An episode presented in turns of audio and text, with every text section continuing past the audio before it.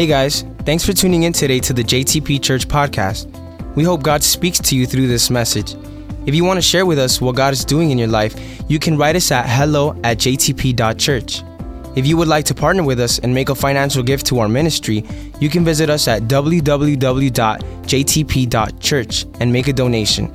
Now sit back and enjoy the message.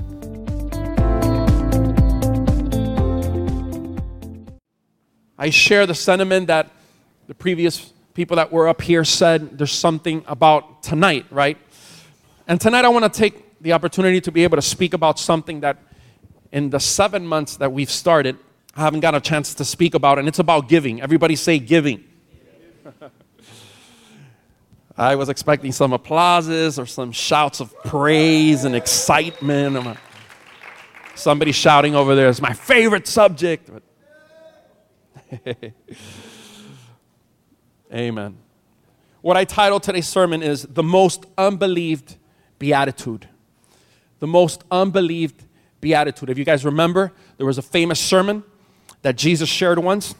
It's called the Sermon of the Mount, and he sat down with his disciples and a bunch of people, and he started sharing about a lot of things, and it's called the Beatitudes. And one of the most unbelieved beatitudes that he shared on that Sermon of the Mount could be found in Acts 20 35. And it says, It is more blessed to give than to receive. You see why it's not so much believed, you see? Let me share it again. Acts 20 35 says, It is more blessed to give than to receive. And the people who said amen are the people that have been in church forever, right? But if you think about it, this statement goes against all human intuition, it goes against all human instincts because if you think about it, giving is better than getting. Melissa was sharing a little bit about that today about her being selfish when it comes to food, right? She has Adam slaving, cooking for her, and he's a pretty good chef, right? From what I hear, I, I see the snaps. And sometimes, just by nature, we're more getters than givers. But the Bible says, and this is a spiritual principle, that when you're a giver more than a taker, it's more blessed. If I give more than what I get, God's gonna bless me even more. It's a spiritual principle. And it, be, may be a little bit hard to believe, but if you believe the Bible to be true, anybody here believe the Bible to be true? Then this is a principle and this is a beatitude that it's worth applying and believing and putting it to work for your life. How many of you guys want to be blessed? We love that word. So sometimes we don't understand how to get to that place where we're blessed, and it's through our giving. So today, I was texting Jesus early on in the week, and I told him I'm going to pull a Letterman, and he didn't understand what I was saying. Well, then I told him, I'm going to give a top 10 today, top 10 reasons why we should give to God. All right? So if you guys have paper and pencil or if you're going to take notes, we're going to talk about 10 reasons why it's important to give to God. Amen? You guys ready? Let's jump into this. Number one, it's good to give to God because we don't own anything. Tell the person next to you, we don't own anything. And I want to share with you a few verses. First Chronicles chapter 29, verse 14. Go with me. And if you don't have your Bibles for whatever reason, you could always take a look at the screens. First Chronicles 29 14 says, But who am I? King David is writing this. And who are my people that we should be able to offer so willingly as this? For all things come from you, and of your own we have given you. This is an example of somebody that considers giving a privilege. And David is saying, Look, who am I that I get the opportunity and the privilege to be able to give to God? Because in the end, I don't own anything. Everything we could give to God came from you to begin with. I'm here to tell you that in this society, we could become so stingy, so egotistical, we could become so greedy and just think about ourselves. As a matter of fact, society teaches us to be that way. But when you understand that giving is what opens the door to blessing, and you start letting that instruction go into your heart and letting God change you, things start changing because in the end, you probably live inside a house. Even if you pay a mortgage, even if you have your house paid off, you don't own that house. You know why? Because one day you're to die and you're not going to take that house with you to heaven. That house is going to be passed on to an heir, to your son, to your daughter, or to whoever you leave in your trust or in your will. Sometimes And I do this all the time. I say, my wife. But you know what? I don't own her. She doesn't belong to me. I sometimes say my car. I say my family. But all these things I don't own because I came naked into this world. And one day I will leave this world naked. So in the end, what am I? We are stewards. Everybody say stewards. I get this little time here on earth to be able to administer things that by God's grace, God gives me. Some have been given more than others, but one day we're going to have to go before God and say, Look, this is what I did in this short time as a steward with the wife that you gave me. And I'm going to have, as a man of my household, to give an account to God to how I treated my wife. And she's back there, and I know she's about to say amen. she's like, Amen. And one day God's going to call me with respect to my family and see how I led my family. He's going to call me with respect to my house, my finances. So in the end, everybody say we're stewards. We don't own anything. You don't even own your life because when you turn over your life and when you accepted Jesus Christ, you now belong to God. That's what it means, turning your life over to God. Now you're led by Him. Before you used to do whatever you wanted, but now you're led by the Holy Spirit and you walk by faith, not by sight, directed by what the Holy Spirit says. So everybody say, We don't own anything. We are stewards in this place. A little girl wrote a letter saying, My uncle was the tightest man I've ever known. All his life, every time he got paid, he took $20 off his paycheck and he put it under his mattress. Reminds me of my dad, by the way, if you guys know the testimony. Then he got sick and was about to die. And as he was dying, he said to his wife, I want you to promise me one thing. And she said, Promise what? Well, I want you to promise me that when I'm dead, you'll take all my money from under the mattress and put it in my casket so that I could take it with me. And well, the lady said, All right, fine, I'll do it. His wife conceded. So the girl's letter went on to say, when he died, his wife kept the promise. She went in, pulled up the mattress, got all the money, went to the bank, deposited the money, and wrote a check and put it in the casket. Smart wife, right? Why is this funny? Because it doesn't make any sense you taking money with you because it's not going to go anywhere. Nothing that we do here we can take on except for the things that we store up, treasures in heaven. And we're going to get to that part in a little bit. The second reason why we should give to God is because we can. Everybody say, because we can. If you're considering giving to God, it's because you have resources to consider whether to give or not. If you wouldn't have anything, then there's nothing to consider. But if we can, it's because we have something. How many say amen? Corrie ten Boom said, I have held many things in my hands and I have lost them all. But whatever I have placed in God's hands, that I still possess. You see, whatever you put in God's hands, God multiplies. It's an investment. The Bible says, store up treasures in heaven where thieves cannot come and take. You know, how many of you guys have ever been a victim of a theft that they stolen from you? Myself too, a couple of times. You feel invaded. You feel that they took something that's yours and it doesn't feel good. The Bible says that when you store up treasures in heaven, there's no thief up there that can take away. I was talking to Antonio about somebody that he brought to church and he's been working with. And, and i started telling him because this young man that he brought you know he started getting his life together and god started using him. And a lot of things started happening in his life. And i said you know what god says? You know when you do that that's storing up treasures in heaven when you're talking to people, when we connect people like we did yesterday, we went a group of 11 people out just to talk to people about Christ right here in the community. And we connected 20 people to God, you know, and we're going to be following up this week. And when you do that, you're storing up treasures in heaven. When you sow into the kingdom of God, you're storing up treasures in heaven. And there's no thief that can go into there and steal. Look what Matthew 6 19 through 21 says. Do not lay up for yourselves treasures on earth where moth and rust destroy and where thieves break in and steal. But lay up for yourselves treasures in heaven where neither moth nor rust destroys and where thieves do not break in and steal. For where your treasure is, there your heart will also be. I think one of the important things to ask ourselves today is where is our treasure? Are you following after the things of this world?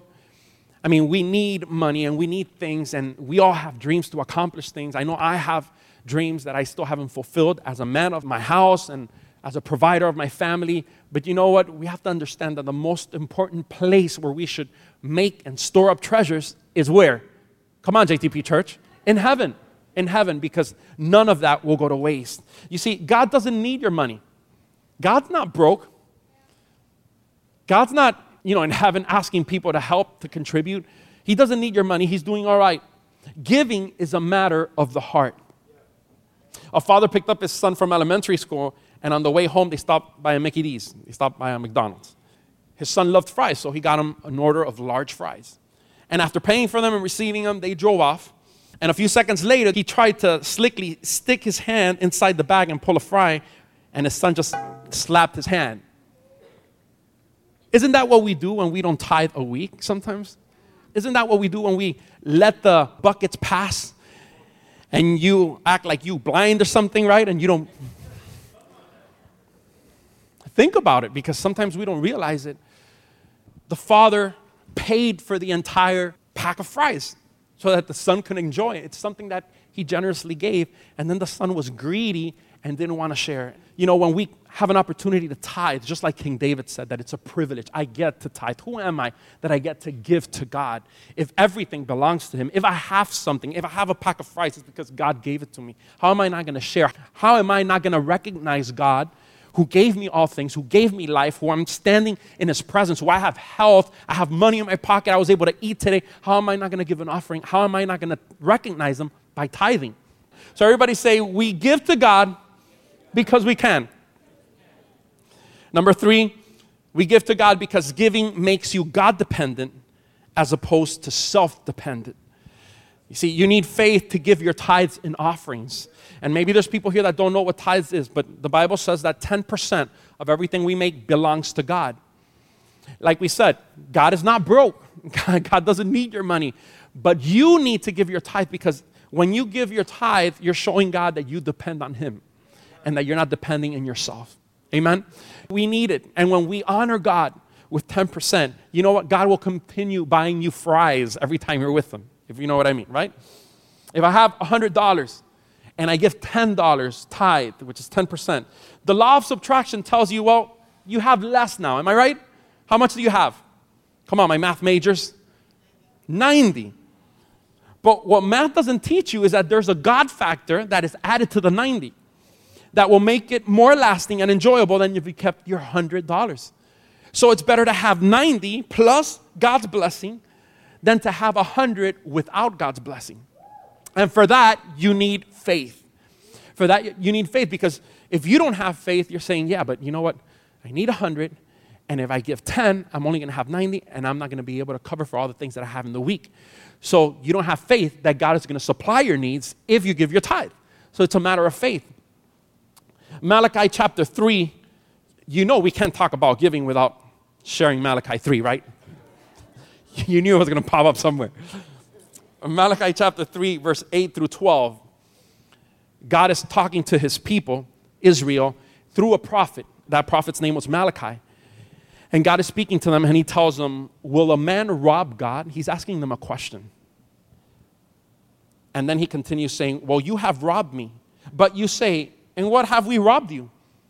In tithes and offerings. Tell the person next to you, there is a way that you can steal from God. You can't go up to heaven. First of all, you can't get there. And second of all, trying to get past God into his treasure house and take something and bring it down to earth, physically impossible. But when you don't give your tithes and offerings, the Bible says that we're stealing from him. These are pretty hard words, but he says, You are cursed with a curse for you have robbed me, even this whole nation. But then, being the loving God that He is, He always gives a solution. How many say amen to that? That God always gives you a solution to be able to, you see, when, when we mess up, when sometimes we fall, you know, a bunch of people came down here, you know, today because they needed God's grace. You know, you're broken for whatever reason. Maybe you've messed up along the way or something happens. You know, God restores us. You know, He brings us in and He gives us a solution, right? Today we were singing about that. You know, oh, come to the altar.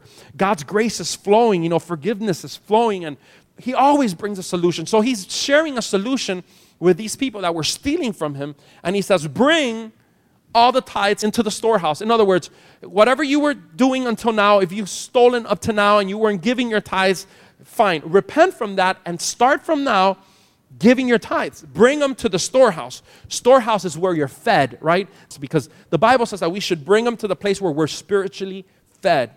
In other words, to our church. So that a few things happen. Number one, there may be food in my house. Everybody say, there will be food in God's house if I tithe. What's food? Food is the gospel of Jesus Christ. There's a lot of people hungry for God out there. And when you bring your tithes and offerings, that helps us do ministry. It helps us get the word of God, his hope, into people that don't know through radio, through TV, through all the different mediums that we use. So that's one of the things that God does for the house. As long as everybody tithes, there's always going to be food in the house. How many say amen? But then look what happens. Try me now in this. It's the only place in the Bible where God says, Try me. He doesn't say, Try me when you're sick and you need healing. He doesn't say, Try me when you need to be delivered of uh, an oppression or anything. The only time in the Bible where God says, Try me is when it has to do with money. But He says, Try me now in this, says the Lord of hosts, if I will not open for you the windows of heaven and pour out for you such blessing that there will not be room enough to receive it. You know what that talks to me about? Overabundance. He says he's going to bless you so much that you don't have room, so much that you got to give it away. More than what you need, more than what you desire. So, this is the kind of thing that God does when we're faithful in tithing. That's why the devil doesn't want you to tithe, he wants you broke. And then he says, I will rebuke the devourer for your sake so that he will not destroy the fruit of your ground. There's a lot of people that make a lot of money, but then they say, Man, I don't know where my money went. I just made good money, and it's only been four days, and I don't even have money for these next three days until I get paid. Where did it all go? The devourer. But God says that when you tithe, He will rebuke the devourer so that He won't destroy the fruit of your ground. Nor shall the vine fail to bear fruit for you in the field. Whatever you do, you're going to be prosperous your business is going to prosper over your competitors because you have the God factor. How many say amen? Yeah, it works. And all the nations will call you blessed, for you will be a delightful land, says the Lord of hosts. I want you to put your arm next to somebody that you have close and tell them, You are a desirable land. When you tithe, when you're faithful with your offering, you're a desirable land. Two men were stranded on an island. One man, he paced back and forth. He was worried and scared while the other man sat back in the island just tanning. And the guy that was pacing was, he couldn't understand. He said, Aren't you afraid that we're about to die? And the second man, while he was tanning, he said, No, I make $100,000 a week and tithe faithfully to my church every week. My pastor will find me.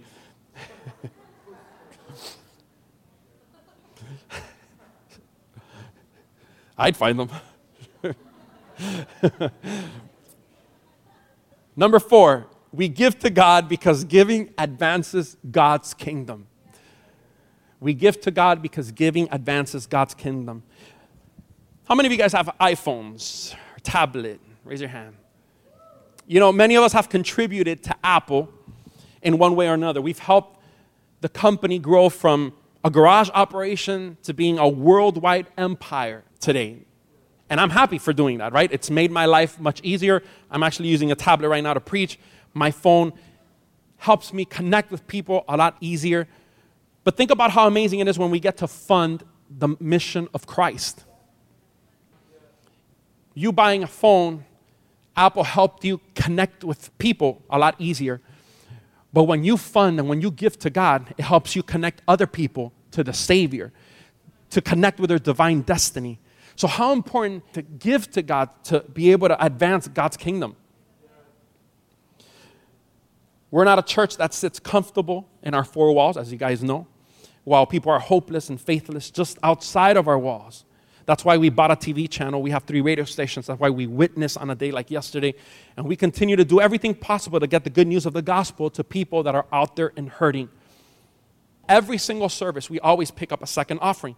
And that second offering at the end of the service goes to fund the outreach and evangelism programs that we have.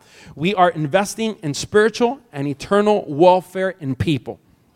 Our dollars are changing homes, Our dollars are changing relationships. When you give, it's changing countries and even the eternal destiny of many lives. You guys heard a little bit about what happened in Argentina, and you guys, you guys were givers. Every time you tithe, it allows us to do the work of God, not just here locally, but through the media and also in different places like Argentina where we've gone. That goes to prove what Malachi 3 says there will be food in my house. How many say amen to that? Put your hands together for God while I drink some water.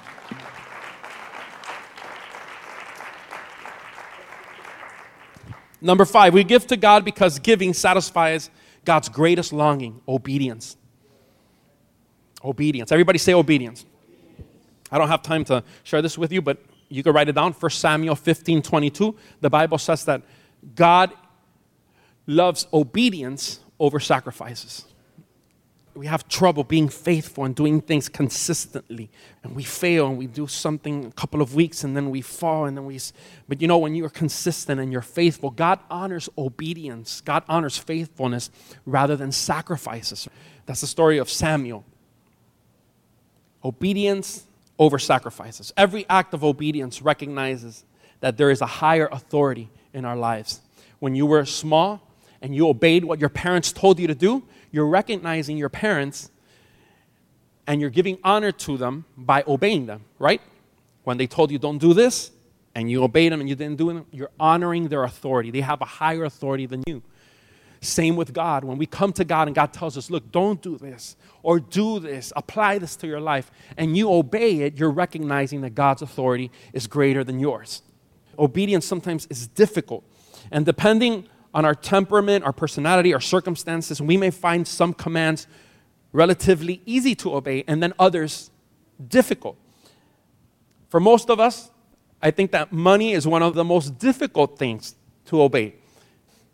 Maybe some of you guys would have liked that page in the Bible to have been ripped off or kept off. Yeah? Some people hate the book of Malachi. Say, Lord, why couldn't you leave Malachi out? But you know, it's not about picking and choosing, it's about being able to, even with those areas in our lives that it's hard for us to obey, if something is difficult for you to obey, put more emphasis and ask God and pray so that you could overcome that and you could be obedient when it comes to giving. We need to know that divine lordship is not a threat, rather, it's the place of greatest safety. Lordship is submitting, being obedient. Sometimes we don't like that word. Ever since we were young, you know, sometimes we rebel to what our parents said our parents wanted us home by 11, it's come 12 o'clock, and we had trouble, some of us, right, being able to submit to the authority of our parents. And sometimes with God, it's the same thing. But when you understand that it's a blessing to submit to God's lordship, that every time that God tells you to do something or not to do something, it's for your own good, and you submit to that, you know what? God's gonna bless you. It's a place of safety. How many say amen? Number six, we give because giving is the path to trust God's provision. The biggest deterrent to giving is fear. If I give too much, then I won't have enough for this and I won't have enough for that. When we give sacrificially above and beyond what is comfortable and easy, we are expressing our faith and trust in God to provide for our family. The Bible says in Ecclesiastes chapter 11, verse 1 Cast your bread upon the waters, for you will find it after many days. How many believe that scripture? Cast your bread, you know, share, you know, give. Don't be stingy. Cast your bread, be a giver, and after many days you will find it. Whenever we trust God and obey Him, He will in turn fulfill His promise of provision. Can somebody raise their hand and declare, God's gonna provide for me, for all my needs, for all my desires, as long as I am a giver and a faithful giver in that? Wherever or whenever we trust God and obey Him, He will in turn fulfill His promise. Number seven, we give because giving, or by giving, we exemplify God's character. Giving in a right spirit is an act of worship. When you give, you're worshiping God. Today we, we were worshiping God, giving Him glory for all His deeds, giving Him glory for who He was, how good He's been to us. That's worship when you come early to JTP Church and you don't come just to hear the preaching or see what God can give you, but to honor Him and to worship Him, that's an act of worship, right? It's an act of giving. But when we also give our tithes, when we give our offerings, that's worship unto God too. How many say amen? whenever you rid yourself of a little piece of you, whether it be through money or time or any resource, to give to God and to honor God, you're worshiping Him. Amen. So every time we give, every time, that's why I tell my leaders always, and I tell the, the worship team, whenever those buckets pass, man, do whatever you can to give something, right? If you just have one dollar to give all week because for whatever reason you didn't have a lot of money, you know, go and change the dollar, at least give 10 cents, but don't ever show up in a service and be empty handed because the Bible says that God blesses a cheerful giver. When you put thought into that and you say, you know what, I'm going to come and hear from God, but I don't want to come. He's been so good for me and He's been so faithful to my life that I don't want to show up and be empty handed. I want to honor God. Maybe we can't give $100 every time we come, right? Maybe we're not at that level. We'll get there, but maybe we're not there yet. But you know what? Whatever you can now, strive to be able to give God the best that you can, and God will multiply it. If, you, if it's $1 every time you come, and you're faithful, God will multiply. So you could give $5 months from now or, or, weeks from now. And then once you start giving five, you can give 10 and then giving your tithes. And God blesses the cheerful giver. And when you start giving, that beatitude becomes true in your life, right? It's more blessed to give than to receive. How many say amen?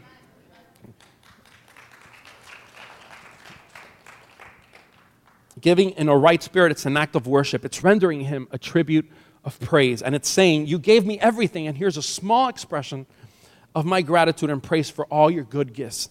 Psalms 116 12 says, What shall I render to the Lord for all his benefits towards me?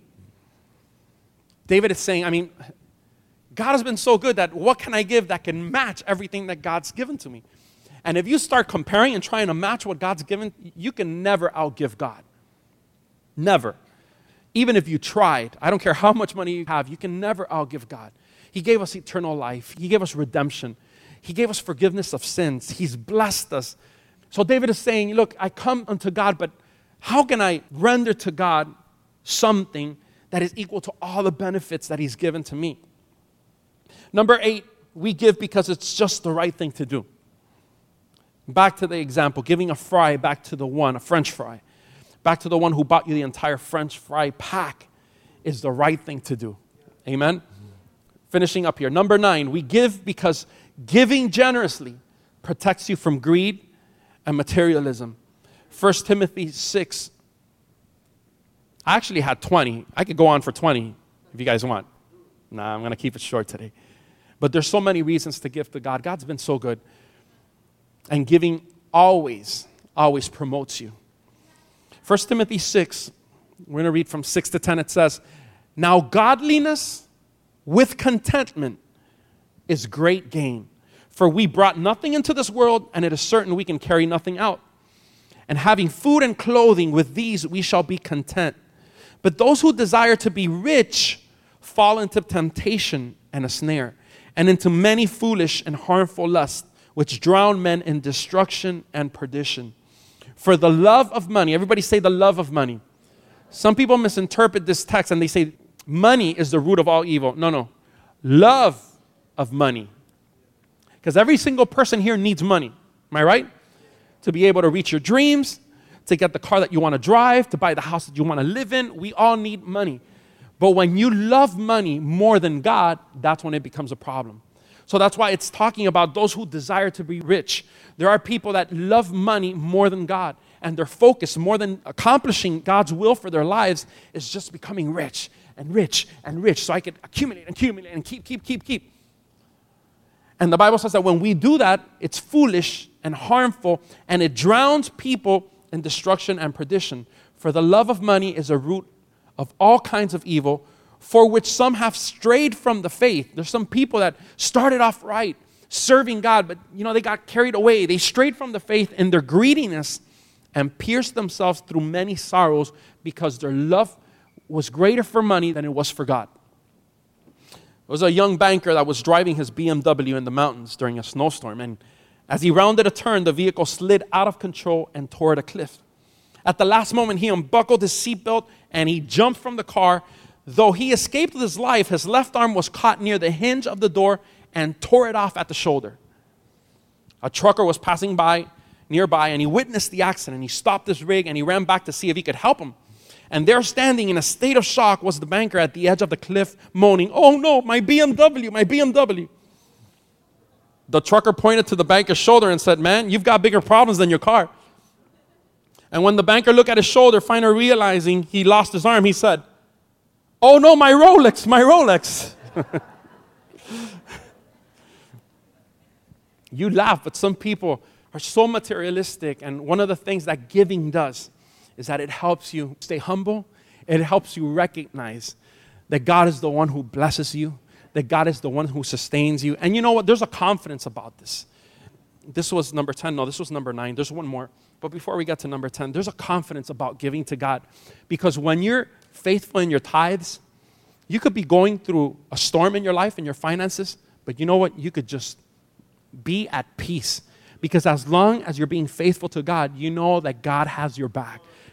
David said this I never seen God turn his back on a just person, on a faithful person. And I've never seen his descendants needy. So there's a promise of God when you're a giver and you're faithful to God in giving your tithes faithfully, week in and week out, there's a promise of provision for God and protection over your family. That's why God says, Look, bring your tithes to the storehouse. And if you do, I'm going to make sure that your family's protected. There's going to be food in my house so people can know about the gospel. You know, we're going to be able to do everything that we're that we're doing here as a church, but also over your life because you trusted in me and because you were able to faithfully give your tithes and jump in faith and try this and you're going to see that I'm going to open the floodgates of heaven. I'm going to bless you beyond measure. The devourer's not going to be able to touch the stuff that he was touching and I'm going to protect everything that you do. God's provision will flow freely. Amen? And I've seen this. I grew up in the gospel, so I've been practicing this since I was a kid. When my dad used to do the tent crusades back in the 80s, I was his sidekick. So my dad would preach, and I had this little, it was like, like a tape, because back then we had no CDs, right? We had no MP3s, no iPods or anything like that. So it was a tape. We used to record the master of his preaching, and the minute he said, All right, guys, let's stand on our feet that the service was finishing, I will take that tape and I will go into this reproducer and I will put the master and it will make me three tapes, right? In two minutes. And I reproduce them and then I make like nine or 10. And then for every single tape that I sold, we used to sell them for $5. My dad used to give me 50 cents. When we had a guest speaker come, I'm like, yes, I'm to sell it. Like, yes. And I remember I used to grab those tapes and, and my dad would pay me. And I remember Sometimes I sell two, sometimes I sell five. My dad will give me a dollar for selling two tapes, and he'll make me go across the street and he'll make me change it so that I could give 10 cents as a tithe. And ever since I was little, I was doing that, right? And let me tell you, I've been through financial storms in my life, but always God has a way of providing for me. God always has a way of using even those negative storms that appear negative at the moment to bring out blessings that, I mean, just surprise me. And that leaves me no other option to say, wow, this was God doing this. So the word comes to pass. There's never a just person that's left on their own. God always backs you up and your descendants. This is a blessing and a promise, not just for you, but when you give to God faithfully, you know, you're creating a future of prosperity, of blessing, of protection for your children and the children of your children. How many say amen to that? Can we give God glory for that? And last but not least, we give because what goes around comes around, multiplied. And I want to share two verses as we finish. If you guys could help me out, the worship team. Luke chapter 6, verse 37 and 38 says, Judge not, and you shall not be judged. Condemn not, and you shall not be condemned. Forgive, and you will be forgiven.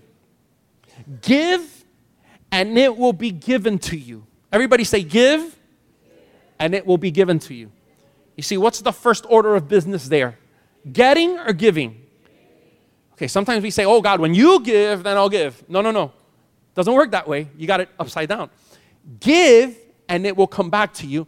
And then God starts comparing what you give to what He's going to give you for giving. And He says, You're going to receive good measure. Everybody say good measure. God's not cheap, He's not broke. He owns all the gold and all the silver, so your Father is rich. right? So when you are faithful to God, you can expect to go to Him whenever you have a need and say, God, I got the situation. Come on, help me out. Send provision, open the doors, and He will come through. Good measure. Then it says, pressed down, shaken together, and running over will be put in your bosom. For with the same measure that you use, it will be measured back to you. If you're stingy with God, then He'll give stingily to you. If you're generous with God, He'll be generous with you. How many say amen? Look what it says in 2 Corinthians 9, verse 6 and 7. It says exactly that same concept, but different wording. But this I say He who sows sparingly will also reap sparingly. It's talking about sowing. Sometimes we call giving to God sowing because in reality, we're not throwing away money. We're not losing when we give to God. It's an investment. Everybody say an investment. It's like planting a seed, and that's what sowing is. You sow the seed, and then you water it, and then you had to give up the seed, but what did you get? You got a plant full of fruit that have many seeds. Everybody say multiplication. So God says, if you sow sparingly, you're going to receive sparingly. How many of you guys want to receive many blessings from God? Generous blessings from God. Okay. So God says, He who sows bountifully or generously will also reap bountifully. So let each one give as he purposed in his heart, not grudgingly. Don't give out of necessity, for God loves a cheerful giver. Stand on your feet. I want to close off today by letting you know that we don't have to give, we get to give. And we give to get. When you give, it opens the door so God can give you. And so provision can flow. Amen. How many believe that? I want to challenge you guys. I want to challenge you guys to be able to be givers and apply this. Apply this over your house, I know some of you guys have been coming to church for a long time. You've been doing it forever. The other day I was thinking, man, what does a new person that comes to church and it's not used to tithing feel once they have to start tithing? Because sometimes we come to church and we didn't know about these spiritual principles and you have your budget done and you know sometimes we live beyond our means and we we're tight or we're right there barely covering and now we have to give tithe. So where am I going to get it out of? And that's why I said that sometimes it takes a step of faith Maybe that's why God said, try me in this. Maybe that's why it's the only part in the entire Bible where God says, try me. Just try me. Try this for a month. And you'll see how I'm going to open the floodgates of heaven. And you know, I believe God's word to be true. And I want to challenge people today that aren't tithing start trying God. Try it for two weeks, try it for three weeks, and see if God's not going to start doing things and changing your finances opening doors. Maybe you're in a job that you're getting paid a certain amount, and maybe God opens a door for another job. Or maybe God gives you resources to start your own business and quit that job that's paying you chump change compared to what you can make with your own business. Or maybe God connects you with somebody that's going to provide for you or that's going to teach you a trade so that you can put your business to God works in so many different ways. The important thing is not how he works because that's his job to do. You don't have to figure out what God's going to do because that's his job. What you have to do is try Him, put faith in this, and say, you know what, I'm going to test God. And you're going to see how God starts opening the doors. And not just financially, because sometimes we associate, you know, just finances, but God is going to protect your health. When He talks about the devourer, that He's going to keep the devourer out of your family, it's talking about health. It's talking about robbing your peace. It's talking about anxiety. It's talking about so many other things that sometimes we can't quantify but God says that when He blesses you and when you trust Him with your finances and with your tithe, you're recognizing Him as the Lord of your life. It's like saying, God, you're my protector because here I'm trusting you. I'm putting my trust in you. I'm, I'm getting rid of this. This is mine. I'm giving it up voluntarily because I trust you. And when you have that attitude towards God, then God starts doing his job protection, safety, peace, joy. Amen? God has many ways of blessing us. I heard a preacher say this once. They asked him, Hey, Pastor, what's a good offering? And thinking that he was going to get a reply saying, Well, $1,000 is a good offering. You know, if you give $10,000, that's a good offering. He didn't give him an amount. He said, A good offering is one that gets you thinking the minute you walk out of church saying, Oh my gosh, what did I do? That's a good offering. And for some of us, maybe that's five bucks. For others, maybe it's a thousand, maybe it's a hundred. But you know, those are the things that causes you to walk in faith and take a step in faith. And those are the things that activate God's promises over your life. Sometimes you don't see nothing supernatural because you never do anything that causes God to be able to act and do what He promised in the Word of God. And I close off with this. I don't know if I've ever shared this in the English services, but we were about to get married with Carla. And I remember we put a down payment on our townhouse, and we had $5,000 left over. That's all we had. And it was going to be to be able to furnish the townhouse. It was going to cost us a lot more than $5,000. You know, we had to do the kitchen, you know, the bedrooms. It was going to cost about $10,000. So we didn't even have enough money to furnish everything. We had to get into debt in order to be able to furnish it. But we did have 5,000 laying there waiting for us to get married and for them to give us the key to the townhouse. And then I remember a preacher came, and it was Conquista, if I'm not mistaken. This preacher by the name of Ricardo Di Rocco came, and he started saying from here, I was sitting right over there with my wife, and he started saying, There's somebody here, God tells me, that has $5,000, and you have it saved for something specific. God says, Give it right now, and you're gonna see the glory of God. I'm like, Devil, you're a liar. rebuke you. and man, I was I started to struggle. I mean, five thousand dollars. It kept on going and it kept on going. And it was exactly the amount that I had. Carly was in back of me or close to me. And I looked to her and I go, babe, I mean, that's exactly how much we have. Could God be speaking to us? And and Carly, she didn't even think about it. That's why I love her. Because you know, sometimes God connects you, and it's so important to have somebody that's in the same faith and the same spirit because if she would have said, hell no, I ain't giving, you know, it would have been bad. but I just looked at her and she's like, let's do it. Let's trust God. And you know what? We went and we gave it. It was hard because it was everything we had. Now we had to put the entire $10,000. We're going to get deeper in debt. Uh, but we trusted God. It was a move of faith months after that passed, we had a townhouse that I had bought when I was single. You know, I had it rented out, but we were in debt, and we're like, you know what, Let, let's just sell it, you know, to be able to cover our debt. So we started selling it, and it wouldn't sell, it wouldn't sell, it wouldn't sell. I think we spent like eight months paying two mortgages where we were living now, just recently married, plus this one that we were selling. And it was right about when the crisis came and everything started tanking, 2008 or 2007. Right before everything started tanking, after eight months in the market, I had bought it for $189,000 and I got a chance to sell it for $305,000. And we made just a hundred, like a hundred and something thousand dollars just in that transaction. All I did is I bought the townhouse, I rented it for two years. I never even lived in it because I was single, and then sold it, made that money. And you know what we did? First thing we made that money, we came and we gave God $25,000, biggest offering I've ever given. And we went and we said, God, you blessed us with this. And I believe that that's because we gave the $5,000, right? God blessed us. I never thought I'd make so much money months after from a house. And now God blessed me. But you see, you can never stay with God's blessing. When God blesses you, give something back because that keeps the blessing flowing. So we went and we wrote a check. That's when we were purchasing the TV channel back in 2008, 2009. Boom, we gave $25,000, the greatest offering that we've given. I'm planning on beating that. You? Yeah, we're going to beat it. Amen. Why? I'm expecting that because, you know, when you show yourself not to be greedy and possessive with the things that God gives you, God opens the doors.